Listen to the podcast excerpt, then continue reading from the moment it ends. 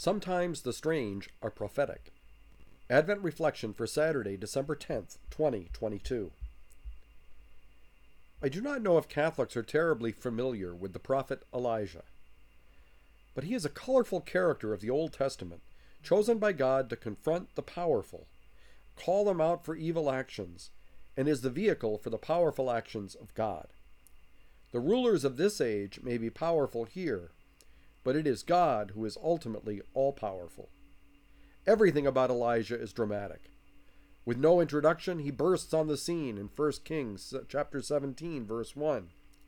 He immediately confronts the evil king Ahab, calling on Yahweh to send a three and a half year drought on the people for their wickedness.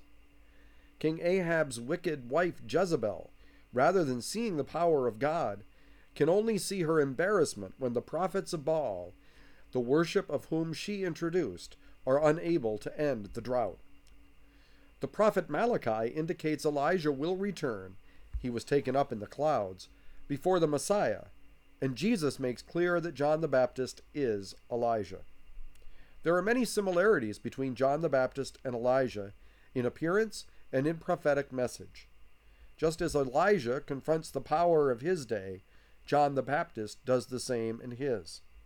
Both are in situations where it is necessary to confront power because of the evil that has become overwhelming.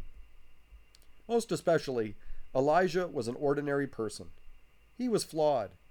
He did not seek out his role as a prophet, it was given to him.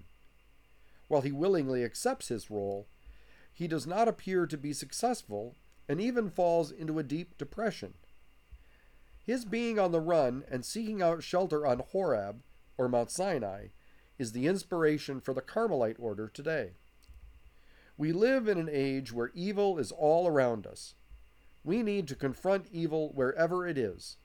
We need to seek the courage that only God can give, and we need to be the vehicles of God's grace for others.